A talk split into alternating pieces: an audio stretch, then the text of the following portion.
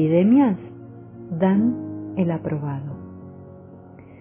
Una vez en Nápoles se encontraron con que, por petición del virrey, el padre Blas había enviado siete de nuestros sacerdotes a Nola, en 1600, pues en esta ciudad, por causa de las aguas de los alrededores, había surgido una gran infección y mortandad, hasta el punto que casi no había quedado gente con vida.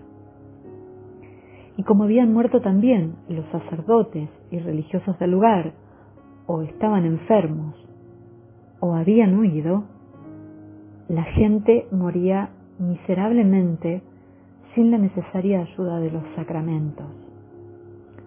Al llegar los nuestros, se les heló el corazón por el aspecto que ofrecía la ciudad, desprovista y abandonada por casi todos sus ciudadanos y habitantes.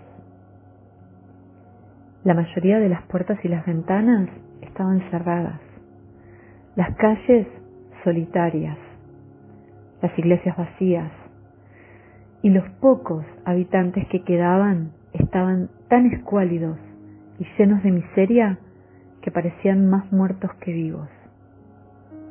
Los nuestros comenzaron a servir a aquellas pobres gentes, confesando, dando el viático, administrando la unción, recomendando las almas y transportando sobre las propias espaldas a los muertos para sepultarlos, ya que no quedaba persona sana que lo pudiese hacer. Ante tanta deficiencia, se vieron obligados más de una vez a ir solos por los caseríos vecinos. Y sucedió en más de una ocasión que al llegar a casa, uno solo, sin ayuda de otro ministro, al mismo tiempo atendía, confesaba al enfermo, le daba la comunión, lo ungía con el óleo, le recomendaba el alma y después lo transportaba fuera de la casa para sepultarlo. Bautizaron a muchos niños y unieron en matrimonio a algunos que vivían en concubinato, pues en una misma cama yacían el hombre y sus amantes, y así morían. Encontraron a muchos muertos no sólo de cuatro días, sino de hasta ocho, tendidos en sus propios lechos, en los que además yacían otros enfermos, muy próximos a la muerte por el intolerable hedor de aquellos cadáveres.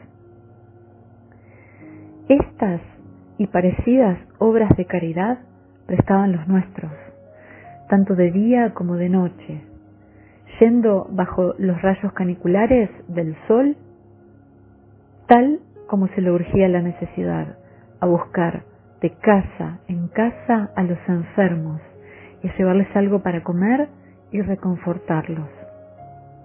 Y oprimidos por las fatigas y aplanados por la contaminación y el olor de aquellos aires pestilentes, enfermaron todos.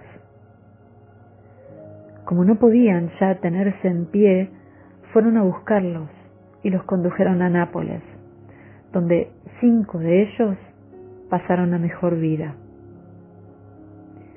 Murieron con gran paciencia y fortaleza, tanto que unos a otros se exhortaban a morir con alegría, teniéndose por dichosos al haber expuesto la vida por amor de Dios y por la salud del prójimo. Camilo quiso cuidarlos con sus propias manos y hacer de enfermero suyo, recomendándoles el alma y cerrándole los ojos él mismo. Así era la actuación de los religiosos Camilos en tiempos de peste. La peste es una enfermedad infecciosa, epidémica, contagiosa, provocada por el bacilo de Yersin, descubierto en 1894. Era conocida y temida en Oriente desde tiempos remotos. Centros difusores son los roedores en general y las ratas en especial, transportadas en naves o siguiendo a las tropas. La infección procede por mediación de sus pulgas, que abandonan al animal muerto y se encaraman al hombre. La inoculación viene a través de lesiones cutáneas, mucosas. El germen, por vía linfática, llega a los ganglios más cercanos, determinando la formación de bubones. Desde ahí alcanza la sangre y provoca la septicemia. Con sucesivas localizaciones puede comprometer el hígado, los riñones, los pulmones. Predomina la forma bubónica. La más grave de todas es la llamada peste negra. Las pestes diezmaban las poblaciones no solo numéricamente, sino que creaban pánico continuo, sin sabor de la vida, incitaban a una imagen desastrosa de Dios y alentaban a no pocos clérigos a ensañarse en sus predicaciones a los fieles con sus amenazas del fuego eterno. Pastoralmente era un desastre. No pocas veces las autoridades eclesiásticas huían o se encerraban con gran estupor de los fieles. ¿Cuántos miles morían sin auxilios corporales ni espirituales? ¿A cuántos se les enterraba hasta vivos? En este periodo, otros contagios diezmaron la población. El tifus, la varicela, la gripe pulmonar. Camilo, que se dejaba guiar por el Espíritu Santo, Padre de los pobres, se entregó de lleno, con sus religiosos, a la atención de los apestados, moción divina para Camilo y un claro signo de los tiempos. La orden de San Camilo no se entiende fuera de este sagrado servicio. En él se escribieron los primeros religiosos las páginas más brillantes de la caridad. En 1598 se desborda el Tíber. Camilo y los suyos lograron evacuar y salvar a los 300 enfermos de la capilla Sixtina del Hospital Santo Espíritu en 1599 peste en el Ducado de Saboya, en 1600 en Nola, peste bubónica. En 1606 la peste bubónica vuelve a Nápoles.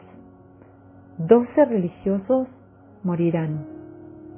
Y más pestes bubónicas en 1624, en Palermo, Seis de los religiosos en servicio perecieron por contagio. 1630, peste en Mantua, Milán, Bolonia. 56 religiosos murieron apestados. En 1656, peste en Nápoles.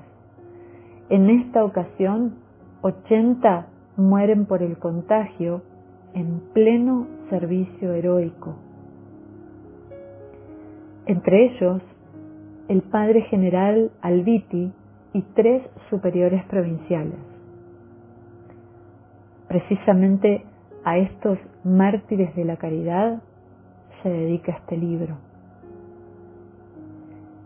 Gregorio XIV piensa recompensar a la congregación sabe que las deudas por los servicios prestados han alcanzado proporciones alarmantes.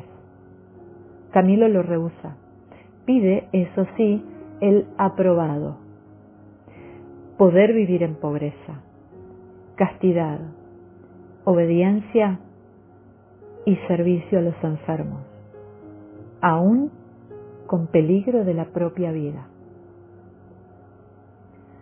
Aunque el papado no está por crear nuevas órdenes, Gregorio XIV, admirador del celo apostólico de Camilo y los suyos, da el placer.